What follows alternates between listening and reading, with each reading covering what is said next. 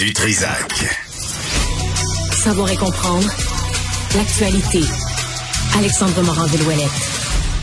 Alex, bonjour. Bonjour, Benoît. Euh, élection de mi-mandat aux États-Unis et c'est commencé depuis ce matin. Ouais, ça bat son plein aux États-Unis. Les appels pour aller voter là, se font entendre de part et d'autre. Des élections qui pourraient être cruciales, importantes euh, et avoir des répercussions jusqu'ici. On rappellera, c'est un tiers du Sénat qui est renouvelé, mais l'entièreté de la Chambre des représentants également. Donc même si c'est pas l'élection présidentielle aux États-Unis, ça a presque autant d'incidence l'élection qu'on va vivre maintenant. Hmm. Surtout que les républicains sont de plus en plus confiants de reprendre la Chambre et peut-être même le Sénat aussi. Donc d'avoir une double majorité comme ça, ça mettrait beaucoup de bâtons dans les roues, même si le président est démocrate dans tous les cas.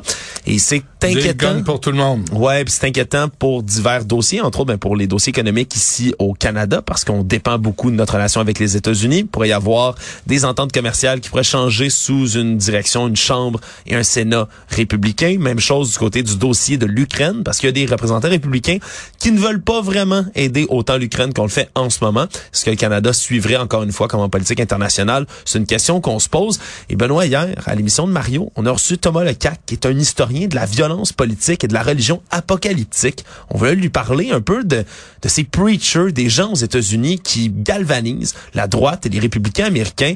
C'est assez inquiétant, le portrait qu'il nous a dressé. On peut en écouter un extrait. On trouve toujours des candidats comme ça, mais c'est vraiment la minorité à la moment.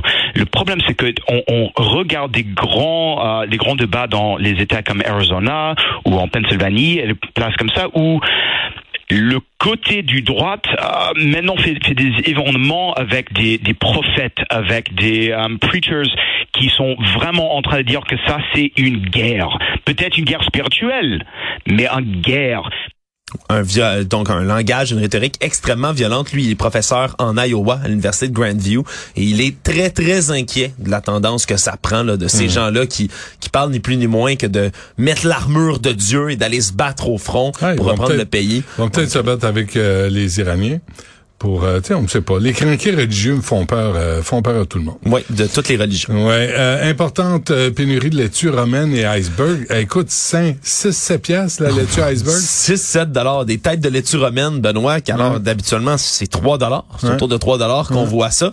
On comprend qu'il y a de l'inflation, mais c'est encore pire dans le cas de ces pénuries, donc de laitue romaine, iceberg. Ce qu'on dit, c'est entre autres à cause des sécheresses en Californie, qui est un des principaux producteurs de cette euh, de cet aliment-là. C'est pour ça qu'on en a presque pas en ce moment. On dit qu'en même temps qu'il y a eu sécheresse, donc ça prend beaucoup d'eau à faire pousser de la laitue comme ça en Californie, mais il y a aussi un virus qui s'attaque au plan de laitue Bon. comme ça. Donc, on a beaucoup, beaucoup de problèmes à approvisionner tout le monde, si bien qu'il y a des restaurants ici, Benoît, qui sont obligés soit de réduire les portions de leur salade, soit même de, de couper complètement Hmm. l'item du menu parce qu'on peut pas, euh, on peut pas fournir. Hmm. Vraiment, là, les gens qui s'arrachent, surtout les fournisseurs, distributeurs, Ben, s'arrachent ces laitues. Vous pouvez prendre la roquette, euh, vous pouvez prendre, il y a, il y a d'autres euh, laitues, là. Vous pouvez utiliser du kale, tu sais, pour faire des salades. Ben oui, euh, absolument, absolument, mais parfois c'est un élément essentiel de certaines Non, non, certaines salades, c'est un choc. Puis étonnez-vous pas, il y a même des gens qui vont chez Costco, par exemple, qui sont pas capables du tout, alors qu'habituellement il y a des stocks énormes, qui sont pas capables de trouver même une seule Hmm. tête de laitue romaine ou iceberg,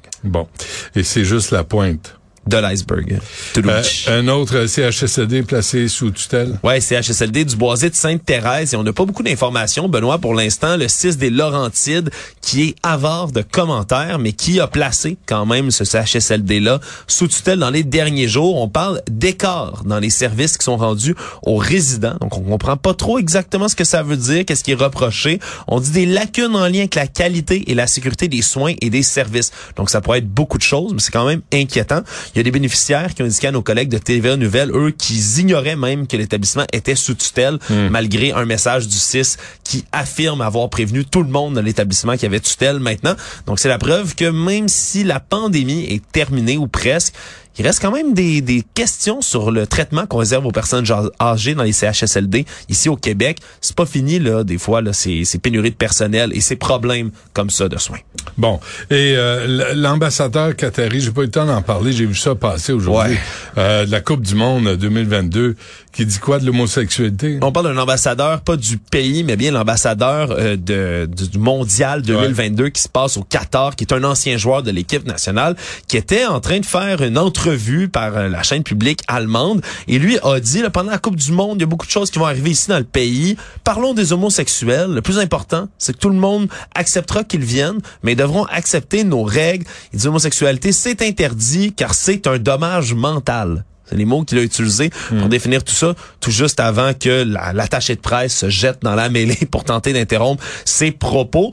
Évidemment, on le sait, c'est criminel, l'homosexualité au Qatar, même s'il va y avoir un événement mondial comme ça.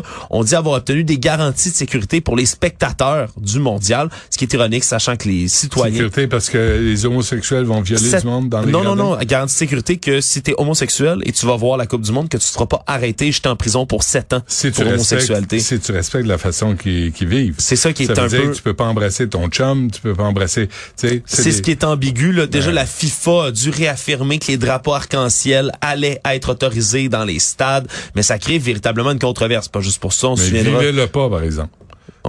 Ouais, c'est c'est absolument ignoble ce qui se passe et plus plus ça avance, plus le, mm. mondial 2022 est sous une, grande ombre et ça malgré ça vient ça vient mettre une ombre surtout sur le fait que notre équipe masculine de soccer est bien qualifiée pour ce tournoi-là, mm. malheureusement. On devrait pas être là.